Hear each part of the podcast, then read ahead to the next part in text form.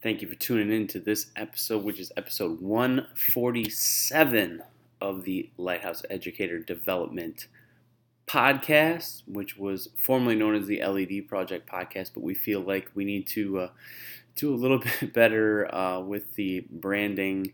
The LED project sometimes could be confused with light bulb, so we're, we're trying to use our full uh, nonprofit name, Lighthouse Educator Development. My name is Kyle Krieger. Uh, thanks for tuning in. It's been a crazy ride as we approach our 150th episode coming up here in the next couple weeks. But we thank you for tuning in. If you're listening to this podcast, you're hopefully an educator, someone close to educator, someone with stake in education that wants to hear stories of teachers who are out there doing it who are adding value to themselves, adding value to their craft. And, and this episode is no different with our friend John Rodney, um, who teaches in Burbank, lives in LA, but uh, really cool story, really good dude.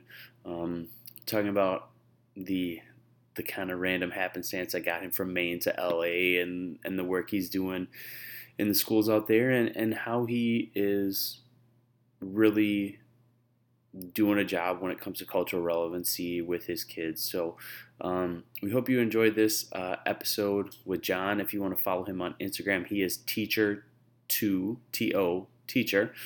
Um, he's out there doing really good things. So please do that. Uh, if you're enjoying this podcast, subscribe, leave us a review, share it, and we would appreciate it. But uh, as always, thanks for tuning into the podcast. This is episode 146, and pretty pumped to have uh, John Rodney on the podcast. John, how are you, bud? I'm doing well. How are you? I'm good. Good. We were just talking a little bit uh, about weather in in SoCal where you are. It's raining and people don't know what to do. And me in Wisconsin just coming off of the negative 55 below. So uh, yeah, we're doing good, man. But I appreciate you taking some time on this uh, Saturday afternoon. Yeah, happy to be here. Yeah, yeah. So so do people like i'm so interested in in this la thing so when it rains do people just like stay inside like they don't even know what to do um the the you know we're used to being outside all of the time you know right. our farmers markets or just going out and sitting outside eating so it does put a damper on some of the outside life and so because it is so sunny um, there's never an excuse to stay inside. Right. Like there's no excuse. It is a beautiful sunny day. So when it does rain, a lot of people kind of bundle up or go see movies and just kind of stick inside and are able to have a lazy day and not right. feel completely guilty about it. They're like, oh, we were going to go hiking. I guess we'll just watch a movie on the couch. Uh, and it's not too terrible. You know, we're like, oh, thank God. You know, these days are so needed every once in a while. Yeah, yeah. That that's kind of the way a lot of people here felt. It was just like an excuse not to, you know, like just sit around watch Netflix. And I mean, it's it was crazy. Like I went out a few times just for a few minutes and but I mean you could tell it's like it's to a point where like you you just can't like even fathom how cold it actually is. It's yeah, just, I'm a, I'm originally from Maine and we haven't dro- I mean I haven't been in that cold right. of weather for a really long time but just remembering how cold it is right I mean, it was uncomfortable. Like you, you say, you maybe you curse a little bit to yourself because it's so cold, or you have to like right. you, you have to run to the car to turn it on, then run back inside just to let it warm up for 20 minutes, so that mm-hmm. once you get in there, you're not freezing. Yeah, I cannot imagine what people are going through with all these below temperatures. Yeah, you know, it was funny. We were talking about Instagram stuff earlier, and I was uh, reminded of Fletcher Nelson. I was following him, and he he posted uh, on his story like a grocery store, and it was just like empty. Like they yeah, had taken yeah. every they had taken everything off, and he had like seven random things, and I was just like, oh. Yeah, I think I saw this too, and I think the caption was like, I guess I should have come a little bit earlier or something like this. Yeah, yeah for sure. I for was sure. like, "What is going on? Is it the apocalypse? I was then I was like, oh no, they're just prepping for like this freezing cold weather and not going out for a long time. Right. So so when did you make the move from Maine to LA? Um it was probably about two years after college. Uh, I moved to LA and, and I've been here for a little over 10 years. I, I kind of lose track, uh, probably like maybe 11 years. Uh, yeah, I was, I mean, you just kind of lose track. You're like, what year was it? What age? Right. But it was about two, a year or two out of college. And then I, I came to LA. Um, I actually was bartending in a small uh, town over summer because uh, I'm from Maine, and so you know we have right. coastal towns, and everyone right. comes during the summer. Uh, Maine's called Vacation Land because it's right. just the way life should be. That's our slogan. And um, I met a principal on vacation eh, from Los Angeles, and in this little small town, people just kind of wake up, they go to brunch, they go to the beach, they uh, go home, they rest the, at the hotel, and they come out for dinner and drinks and a night out, and they just fall asleep and repeat that process all over again. Uh, so if you're staying there a week, you do kind of get to know the people who are visiting for a while. Mm-hmm. And um, this uh, principal was friends with a townie. And so they would just like come in and come in. And I was bartending and I was waitering uh, during the summer after um, uh, college. And he was just like, You have good energy. Because we had talked about education, we talked about all these things right. before. He's like, If ever you're interested in coming to LA, reach out to me. Um, I can introduce you to people and you know English department uh, heads, and you know if you're interested, you know that might be a place for you. And I never considered coming to LA. Like I watched what The Hills and like all these things on uh, MTV. Oh man, now we're like, now oh. we're dating. Now we're totally dating okay, ourselves. Right. That we're talking about the hills and Laguna Beach. Some of the, some of the older teachers will be like, "Yes," yeah. um, uh-huh. but, um, you know, it's just like this place on TV that I never imagined going to. And then um, I took a year position uh, in a fourth grade classroom as a an aide to two teachers, and I helped them out with uh, a certain subgroup of kids who needed help in math and uh, English. And so I got my like that was a great foundational opportunity for me. And then afterwards, um, this principal had reached out to me and said, "Hey, I remember you. I'm not sure if you are interested, but there I have a bunch of turnover this year in my English department. You you might want to apply. So th- there it is for you for you to do whatever you want with. And then so I did, and then I ended up getting a position at the high school, and that was my kind of launch or jump into LA. I mean, it was pretty crazy. I grew up on a farm, so like going from a farm to LA, I was scared to drive for the first six months uh, in the city oh man, you know, I'm I'm small town Wisconsin and then I my first teaching job was in Houston and I felt the same way about driving like down there. You you don't get to use the brake. You got to use the gas all the time. All the time you get run over. So, man, that's like le- No, go ahead. I was just going to say that's like legitimately like corner to corner of the United States. Like you can't go much farther than than LA and Maine. Yeah, my mom was not particularly happy. She was like, "Could you get any further away from me?" Um, and I was like, "Ma, it's not personal. This is just an exciting adventure." Right. Um, yeah, coming into LA for the very first time and seeing like five, six lanes of traffic all merging as people are going, uh, coming home rush hour, I, I was with a friend. I had to pull over the car and they had to take over. I was like, I can't do it. I'm too, like, I'm going to crash. What is happening? Like, legit, I was overwhelmed. And I'm like seeing Disney in the background, uh, right. you know, and I'm like, what is happening? Oh my gosh. Right. I went, I bet, I bet I was in Anaheim once in college for a conference. And then I was just in the fall of 2017, I was in LA for one of the Summit Series events. And I was just like, oh my god la is like i mean and I, I i had lived in houston eight years at the time you know i i had but la is just like it's a whole nother animal like downtown la it is it's bonkers. Yeah i mean traffic in la is bad everywhere. I mean we i mean everyone that's the one thing people like to talk about like the traffic in la um, so you definitely have to get used to it I, I kind of learned LA piece by piece by piece, being like, okay, where is the grocery store? Where is there a Target? Where is there a Walmart? Okay, go to these places. And then from there, like, I just kept on learning a little bit more, a little bit more. But if you asked me to go anywhere for fun for the first like six months, I was like, no, I can't do it. So, someone else needs to drive. Right. You know, and I think it's so funny because I think teachers who relocate, like, especially you know where I was in Houston, and I'm and I'm living back close to home now, but like they recruited from the Dakotas, like around through Iowa, Minnesota, Wisconsin, uh, Indiana, Ohio, Michigan. So there were like thousands of us down there that were teaching from those places, and and I think your experience, like you just described, and my experience is like how many thousands of teachers go through that every year when they move to a new place, especially when they move to like our experience, I mean, like how many people were in your hometown? I don't even know, like super small amount. Like, Yeah. See, like mine was like mine's like twenty two hundred. So like oh dang, that is small. I mean, don't get me wrong, mine is probably smaller, yeah. but I have Yeah, no but- idea. I would have to look it up.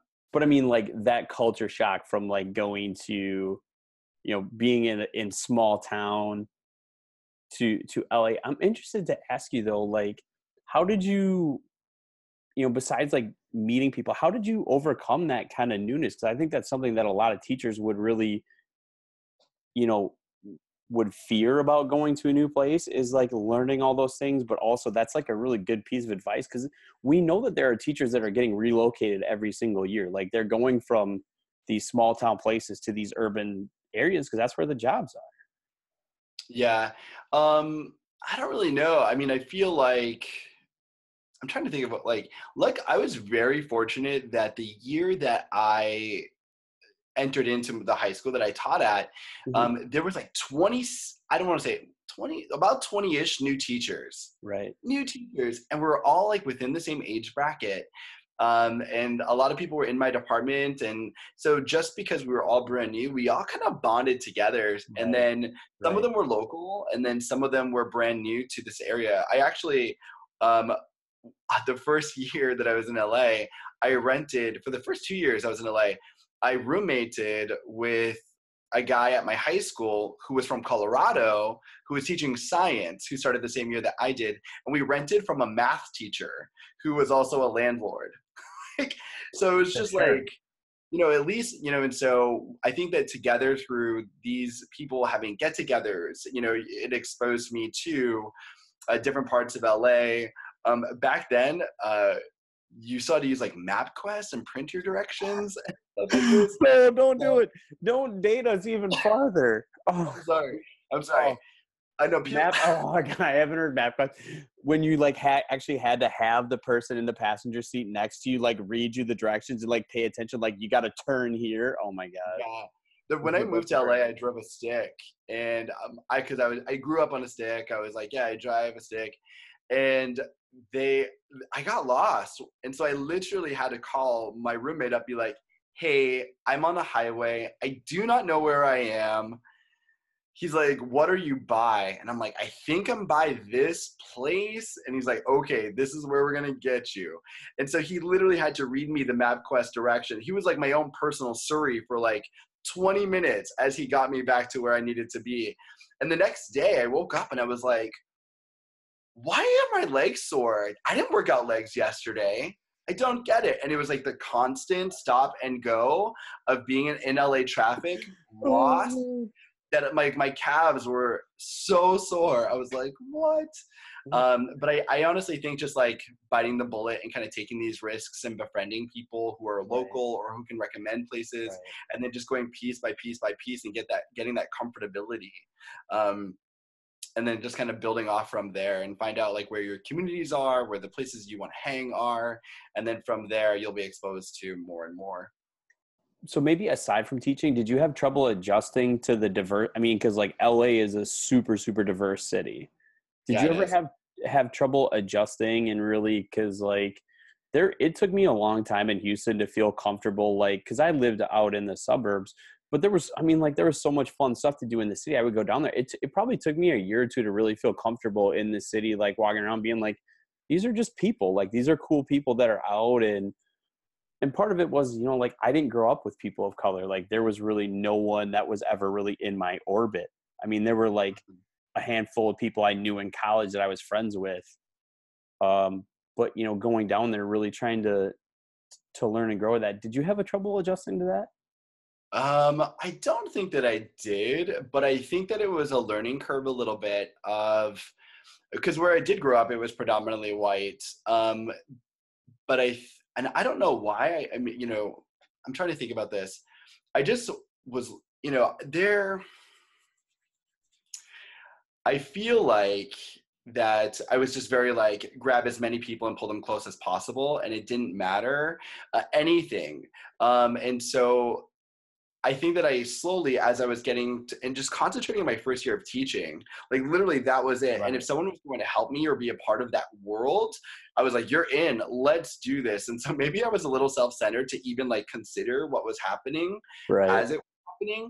But these people were just coming in, and my coworkers were all, you know, different people. Like we had people from Armenia. There's a large Latino population. There is uh, African American population. There's, um, you know, Asian Americans. There's just like all these diverse people, and they're just here. They're just looking at me like, "Hey, how can we help you?" And I'm like, "Thank you so much." And so through Right. that, I don't even think that I noticed anything like that. But there were some like cultural learning moments where I was like, "Oh, I need to remember this."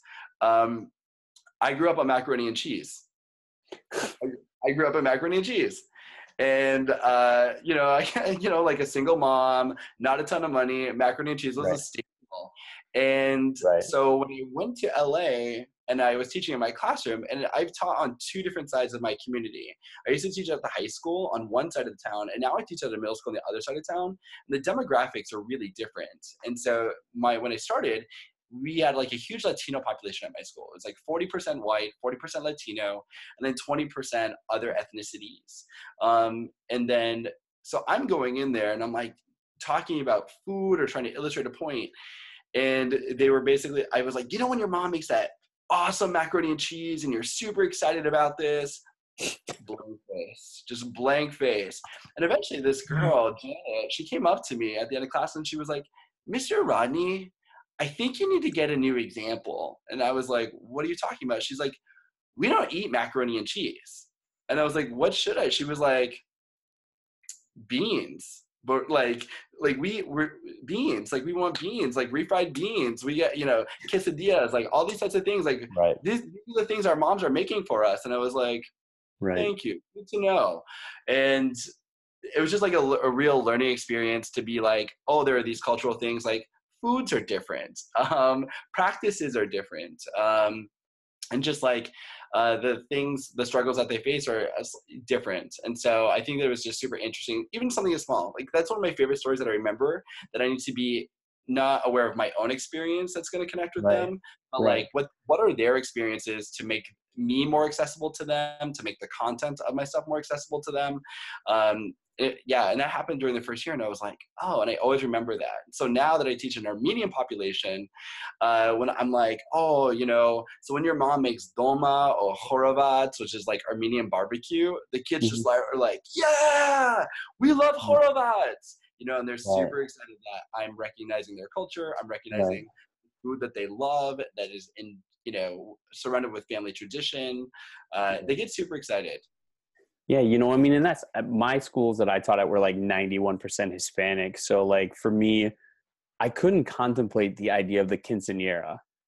I was like, it blew my mind that ah. they would spend hundreds, if not thousands of dollars on this party for, and, you know, the first few times I got invited, you know, coming from a small town, I'm like, is this something I should do? And then the other teachers are like, if you get invited, you should go. I mean, because that's, yeah it's like a huge huge honor if a student invites you to their quinceanera. So you know those those cultural things too but i mean with with my hispanic kids i mean predominantly they were title one so i really i had a hard time learning and understanding what they were going through on the day to day in terms of just having places to live having food on the table and those type of things. So i was really like you said the, the cultural learning curve i think was huge and i was just in houston in november and we drove like right through the neighborhood where i used to teach and i just had this overwhelming feeling like god if i could go back now knowing what i know and understanding how to like connect with their culture it would have been such a different experience but are is armenian considered middle eastern or is that eastern european? Uh, I, I don't want to I, I don't want to like I don't necessarily I feel like it's more because I mean they always talk about how some uh, groups of uh, Armenians are East uh, Persian Armenian and some are Russian Armenian. right Right. So I'm not sure because it's right it's it's right if i know my it's like right there where it could be borderline sort of either one like i'm It's just right talking geographically yeah, it's right by Turkey. yeah Yeah. so i guess my do do they i'm trying to think of the right I mean, do they do people confuse Armenians for being Middle Eastern? Do they get lumped into that, or or where you are is it pretty pretty clear? You know, It's, I mean, it's pretty clear. I mean, I, if you were not, so when I first moved to LA and I had, I taught on the one side of Burbank that was more Latino and white. Um, I didn't know Mhm. what Armenian, I didn't know what, I didn't know where Armenia was. I don't think I'd ever Right. heard of the country. And I didn't know what, a, like, I didn't know anything about this. All I knew was that I had this one kid whose name was David in my class with an, uh, with a last name that started with K and I had trouble pronouncing it, so I had to work really, really hard to learn how to say it. And eventually, one day, I said, "David, where are you from? Like, wh- where's your family originally from?" Because he had a slight accent, and he was Mhm. like, "I'm Armenian," and I had to say, "Armenia, what?" And this boy was so sweet. He was so proud of his heritage that he reached out and he like educated me about Armenia, Armenians, the culture, the food, the um, the fight that they have on their hands, even now, to have their genocide recognized. Uh, so right. um, he really took me under the, this boy, David. I mean, he was really, really awesome and educating me and helping me understand all of this. And so, where I am from uh, now, uh, it is it's one of the highest. No, it is, I think it is the highest Armenian population concentration of population, uh, Armenian population outside of Armenia. is in it's- it was- LA, right? Yeah, it's in LA, and so like I think it started off originally in Hollywood, and there's a part of Hollywood called Little Armenia, and then it uh, went to Glendale, and then now in Burbank in North Hollywood, and it's just like in this general area where there's a large population of Armenians, and so people kind of just know uh, that you are probably, you know, people just kind of know that you're Armenian, and that's probably the default, and then from there it's others. It's not like um, others and then Armenian. Right, right. I mean, and that's just. I was surprised when you know we were talking back and forth before. I had never really, I've never really talking to someone talked to someone that had taught Armenian kids. Oh Um, yeah. So I was just interested, and and that's like I, I like I'm trying to ask an honest question, like I I because I know it's kind of right there in that sort of Eastern European block, but I mean, what other? So what has the difference been between teaching, you know, like in in a uh, Hispanic and mostly white high school, and then teaching the Arme- Armenian kids? Is there is there a real difference between the two? Um, yes. Um, so it, it so it's kind of unfair just to how do I say it? It's kind of unfair to pinpoint and say it's it's solely the culture because it's also Oh, the socio- yeah, yeah. so it's also the socioeconomic. So in one part of uh, the place where I teach, it is a kind of a lower income, and then the other part is a little bit more um, affluent um, for the area. And of course, I recognize that it's not always, you know, yeah, you're not making generalizations either. Yeah. Yeah. but so with um, the Hispanic population in the community that I teach, um, they, I don't know, like there is a difference. Um, the and just take a look at the two high schools in the community that I teach. One is very like, so I also teach at uh, an adult school, and Oh. so I also teach at an adult school. And when I first started teaching at the adult school, the I taught an English uh, recovery class. So these were high school students who were messed up along the way, or they want uh, a better grade than they got, and so they're able to take this three-hour class once a week for 17 weeks or whatever to get a credit recovery. Mhm. And I taught freshmen my first two years that I was in education, and so I recognized this kid uh, in this class. He he attended the the first high school I was at, and so but I hadn't seen him for years. So he showed up his senior year in this adult education course to try to fix one of the classes so that he could graduate on time. Right. And I said, "Hey, I remember you from ninth grade. Um, you know, you you took health from my next door neighbor, and and you know, I saw you all around. Well, where did what happened? I didn't see you after that year." And he's like, "Oh, I transferred to the other high school, which is the the more Armenian high school." And I, I said, "Oh, so what is it like?" Because I always am wondering about like what is our high school that I taught at like or different than the other high school? And he said, okay, well, the other high school you teach at is kind of like Disney. Everyone's kind of happy. Everyone follows instructions. Uh, Mm. everything is like like clockwork. And then the Right. other high school, it's a little bit more like you have more freedom as a kid. You can wear your hat. Uh, you can, you know, all of these types of things. But it's a little bit, you know, a little bit rougher because the like there is so much freedom um and so just kind of like it's so it's just sort of interesting to see like this kid who had experienced both high schools say like one was a little bit of like really kind of like um the kids were really tra- traditional obedient Right. these types of things where the other one there were sort it was a little bit of a rougher experience because there was more freedom and Yeah. when there were rules in place things were kind of pushed back upon and so it's just really kind of interesting um the Armenian popul like the Armenian community is so generous and wonderful that anytime that I talk about them, they are so appreciative of the positive words that I say and sharing their culture to people who are not normally exposed to them. Uh, they um, they love sharing their food, they love sharing their music, they love sharing their Right. language. The kids are always looking to teach me new words, uh, and the parents are super generous too. Hmm. I, I do want to ask: Were was your were your schools a part of the the strikes, or were you out on the periphery of the strikes recently? So I, I actually I live in LA, um, but um, I'm not a part of those strikes. So.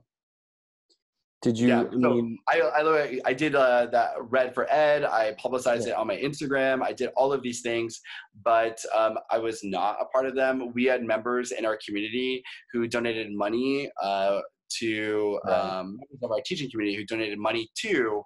Uh, right, like give Starbucks to these teachers so they and food and get that delivered right, yeah, people sign up for that, but um, and to deliver to them, eh, as well as some people were able to join the strikes, um, but it did not personally affect us uh, in this one time. Hello, however, I do feel like it, you know, it helped um, a lot of people because it did kind of bring about this idea of like, look at what a union can do, look how powerful it is, right. and bring attention to education in general. So you do, so you do think it is? I mean, I, looking from the outside in, you know, it's it's hard to see, but you do think it is starting to make a difference? Because I talked to Amanda Tooley, who was, you know, in the middle of it right before, and she was just telling me, and I was just like, the the stuff that she was saying about how schools don't have full time nurses or full time counselors. You know, they're getting counselors and nurses one to two days a week. They've got forty six kids in classrooms, and I was just like, oh my goodness, that's it's crazy to think that that's the situation they have. I mean, it's hard. I mean, I'm not a part of LA and Unified, and so it's hard to know the struggles that they have. I mean, it's really just kind of unusual. I mean, the system is kind of an interesting thing about like how money is distributed. You have some schools in LA, some parts of LA that have a lot of money and they are able to do some amazing things. And then you have the other parts of LA um, that are in want and in need of like these real necessities. Um, and so I don't know how to i mean i don't know how one would go about fixing that other than Right. to figure out how to redistribute money more evenly without taking away from people that have been benefiting from a lot over the years and giving to those who have like i'm not sure how that happens but i feel like just the i mean teaching uh, has been vilified for quite a while.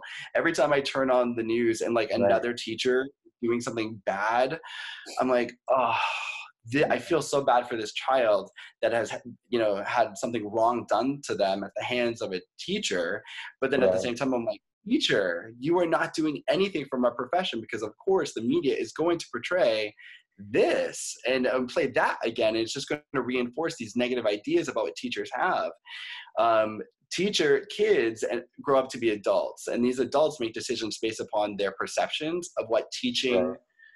Was as a kid and they Right. they only that's their last interaction with teaching.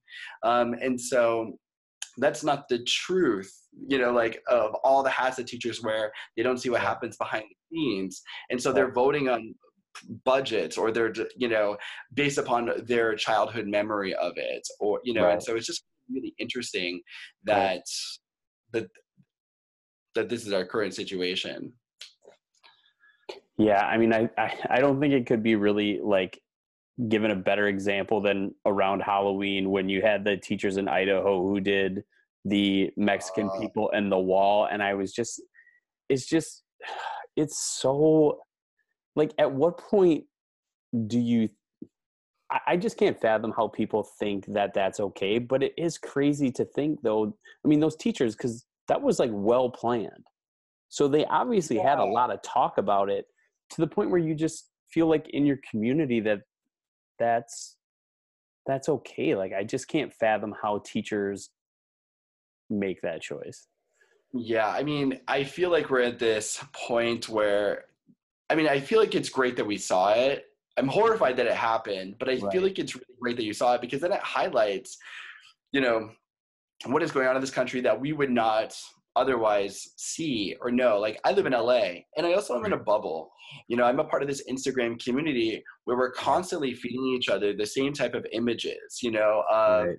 acceptance and um, Right. you know it's black history month but black history should be all year long you know um, we're very inclusive of the lgbtqi community we're inclusive of just like all of this stuff and just drawing attention and always trying to drive forward the content and really push this idea of acceptance and diversity and representation uh, and so that it's not going to be diverse anymore because it'll just be a part of the core um, and then it's important though that we're not just in this echo chamber of goodness, goodness, goodness, and you're like, oh no, no, no. But remember, there are people who are pretending to be a wall, or you have a person in blackface, or you have um, people, you know, attacking an, L- an LGBTQ member community um, uh, member who is um, shouting like you know racial or homophobic slurs um, Right. you know there are these people who are not a part of your your world but they exist there and they need to be dealt with Yeah, you know, it's crazy, you know, to think about that too. I mean, because I, I think, you know, you're, if you're reading the same thing, you're referencing the, the, the governor of Virginia is under fire for, a, you know, a picture in college where he was either in blackface or a KKK uniform, you know, and it's, it's just those things like, and the fact that there are schools in Detroit that they have to get bottled, there, there are schools in Detroit that need bottled water donated just so their kids can drink water. And, but what do, what do you think the i'm so interested what do you think the balance is between like the optimism like that our instagram teacher community has versus like getting the dose like how do you balance that getting doses of reality with, but still remaining like you know optimistic and and and really proud of the profession that we have Yeah, I don't know. I mean, I feel like it's a constant battle to, and again, anytime someone differs from us within reason, I don't want to say like blackface was ever acceptable, but like anytime someone vocalizes a different opinion from our Right. own, we always seem to kind of like harp and harp and harp and harp and harp Right.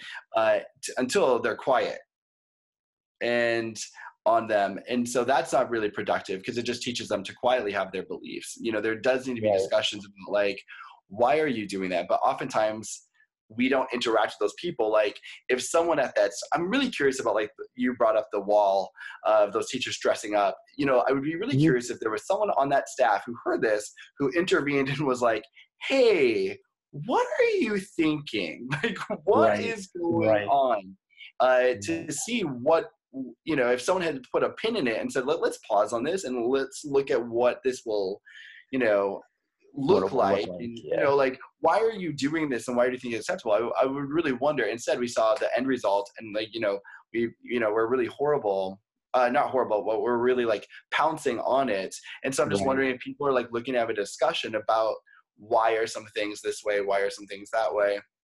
What is a way without just shutting people down to be like, this is horrible and you are horrible for thinking this, um, versus tell me why you think this, and then we can Right. try to right. come around to to move you. But there does seem to be like this hard edge of right. like this is why uh, this is it. And i see it a lot in, in i mean even on instagram when people are vocalizing uh, being like well what about this situation? And some people are like no no no no. This this, is this is wrong. This is it. This is the end line. I'm so sorry.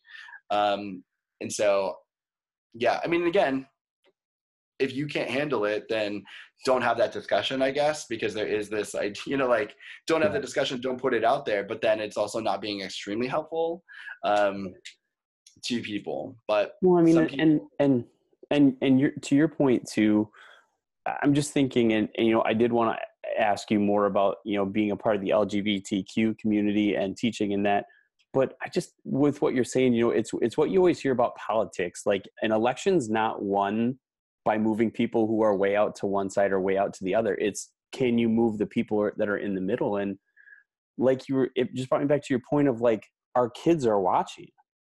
Yeah, our kids are watching what we do and how we handle ourselves on the day to day, and and there's so much. I, I just took an interview for a, for a director's position at a charter school, and they asked me, you know, like about the opportunity gap and and you know various population. I said, to be honest, like I'm really just starting to really learn. I, I mean, I know what that term means, but I'm just starting to really learn like what these marginalized groups are going through it and and these type of things to where how how do you i'm trying what's the the right way to i'm trying to think of the right way so how do how do you think we start to just prioritize that conversation about how we move people whether it's to be more inclusive or it is to really talk about what curriculum should be taught or or those type of things. Because I, I love what you said that you know too often we we have a hard line. So how do we how do you think we start those conversations? I mean, it probably happens on a teacher to teacher basis first. You know, like every teacher has some ability to choose their own curriculum within reason. Right. You know, so in my classroom, you know, uh, a part of the canon, we read Roll of Thunder, Hear My Cry.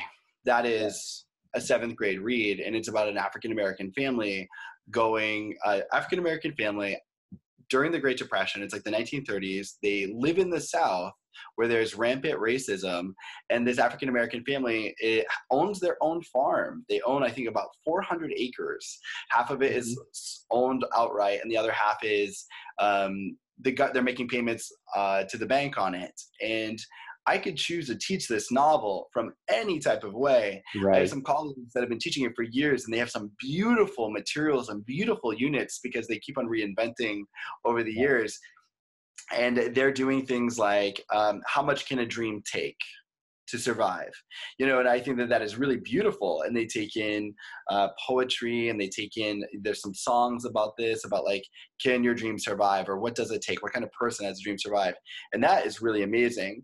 For me i do a more social justice uh, type of standpoint uh, where i you know we're comparing um, i and also seventh graders they don't have a lot of like american history so i have to right. like bring them right. up to i take it upon myself to like bring them up to speed of being like, well, this is how the um, you know uh, the U.S. came to be. This is what you know was done to certain groups of people. This is how people were then made free. This is how people were then had roadblocks put in front of them purposefully, and then this brings us to where we are now. And so, teaching them the history of African Americans in this and how white people responded to African American people, you know, trying to attain freedom and equality and all these types of things then we take a look at modern day stuff of what is going on. So, you know, Jesse, I, I don't know how to say his name, Jesse Smollett. Yeah. Uh, just mm-hmm. being attacked in Chicago. Um, he has an interesting, you know, intersectionality of being, a, you know, a black man, but he's also a gay man, and just being like they tied a rope around his neck. What what what is the significance of that? Like because there's lynching mentioned in this book like do you see how this relates to that? Um, and just trying to take a look there's a character tj who is constantly kind of getting into trouble and um, just kind of trying to make people aware of what is going on now in the country and then at a seventh grade level, they're like 12 or 13 years old, and using the literature to highlight this and some of the bigger things. Several years ago, we had to write an argument essay based upon is the Confederate, excuse me, is the Confederate flag a symbol of um, Southern pride and history, or is it a symbol of racism? And should it, you know, should it be flown? Uh, last year it was the Confederate monuments. You know, like let's educate right. you of when we look at, took a look at the timeline of when the Confederate monuments went up. And it always seems to be when there was some type of black advancement uh, that they would shoot up. And so, are these actually symbols of pride, or are they symbols to loom over the African American community to remind them of where you know th- their place was in time and that right. some people still think it would be and so me teaching that and me bringing up examples like Jussie Smollett, I could bring up so many students. I mean, so many examples of this, but I'm choosing to bring up a black gay man. So then again, that brings up right. the idea of like, look at this intersectionality. Um, a lot of white gays get television roles and like these types of things. Um, there are not a lot of people of color um, who are part of the LGBTQ community there. Mm-hmm. If I'm sharing love stories, Valentine's Day is coming up. Uh, right. Making sure that I'm highlighting all types of love stories at an age appropriate, you know, that's appropriate, and right. just you know, like I have this control, uh, and I'm protected by a union. So if parents who have issue with, and some in the past have, um, I am protected to do it as long as I'm teaching English and I'm teaching what is important skill wise. I have freedom as an educator. And so if enough teachers do this and they're in one location, you can you can redesign the curriculum of an entire school. And as that happens, you know why? I mean, in California, I don't know if this is countrywide, but in California, you do have to teach LGBTQ history um, at certain points wow. uh, through it. And so that is a change happening uh, in our state. Um, and so it's slowly changing. And so it's like, and then these kids will grow up and be raised to be a little bit more open minded and a little bit more open minded. I mean, yeah. I was just in a conversation yesterday about um, there was a not a meme but a graphic going around being like your history being a part of your your history class and my history being like if you were an african american being an elective that yeah. is privilege uh, and oh, so wow. uh, yeah i was like oh dang yes and so that idea of incorporating all of this and teaching uh, you know history you know backwards almost like I, greeks and romans are wonderful and i love you know all of this stuff but if mm-hmm. we taught people a little bit more modern about stuff it would build up empathy in the communities right. if you tell them mm-hmm. that um, you know the Native Americans and explain what the settlers did to them and what all this happened, then mm-hmm. that's going to build up empathy. So when we see that there are burial grounds being plowed over for pipelines and these types of things, they're right. going to be like, well, wait a minute, and they're going to have empathy for them. When they see uh, Flint, Michigan, and they're like, wait a minute. The only reason why we don't care is because it's an African American community, Miss Ronnie. That's the only reason why they're not getting clean water how long has this been going on then it builds up empathy and all of a sudden you're going to have like a wave of children coming up through the system who are then like we got to do something we right. got to do something and so mm. um, and even just the language uh, i saw today going around on instagram there's a lot of things that are highlighting it's like not slaves enslaved people yeah, I saw that so today too. Just like the messaging and the vocabulary and the wording and pointing yeah. out how, you know, what is this and making them realize um, what is taking place. I mean, all of this would just change it and maybe bring us a little closer together um, to then have these conversations that could solve larger problems in the government and in, yeah, in, in, other communities of acceptance and everything like this. Yeah, you know, and there was a, a, an example that I thought of too. I just saw the the movie The Upside with Kevin Hart and Bryan Cranston, where like Kevin Hart, uh, you know, works for Bryan Cranston, who in the movie is play he plays a, a, a quadriplegic. And there was this interesting part. Uh, Trevor Noah talked about it on his show because there were uh, a paraplegic actor was like not complaining, but was just stating like that was you know one of the only roles he might have ever really gotten to be a leading man and and no offense to Bryan Cranston who's a great actor but like it's examples like that that just like it open it opens your eyes to like the plight of these people and I ne- like it never occurred to me to think that way that that was one of the few roles that that person was ever potentially going to get to really be a leading actor. Yeah. Yeah, it, yeah, I mean representation matters and then actually like giving people the opportunity to fulfill the roles that are written for them. I Yeah. think that recently Yeah. Darren Criss at an award show said that he would never play a gay character again. Yeah. Uh, so, you know, there's this idea that like certain people have to play certain people, and it's like, no, just because they're a big star name doesn't necessarily mean that that is, you know, what needs to happen. And yeah, I mean, there is some limitation uh, in what these people can play, um, Right. specifically for yours, and so therefore he should have had that opportunity. Um, and th- there's there's this all the time with like gays, trans. Why do you have um, non-trans people playing trans roles? Yes, Right. non-trans people can play trans roles, but trans people are normally not even given an opportunity to participate in these films. So give them their roles. You there's a Right. character, give it to them. You know, and there's been Right. flack for that as well. Um, and other areas. I mean, and again, uh, what who was it? The actress, I forget. Uh, she played in a uh, gosh, she's a redheaded actress, and she was supposed to be Hawaiian. You, Oh, Emma Stone. Yeah. Emma Stone, and then Yeah. you know Sandra Oh taking a shot at her at the most playfully uh, at the award Yeah. show, and just being like, you know, why was Emma Stone the one cast to play this Hawaiian character when there were plenty of Hawaiian people who would have been much more um, suited for this role, at least appearance wise, and just like Mhm. the difference that that could have made for a young Hawaiian child, that Hawaiian actor who was fulfilling that role.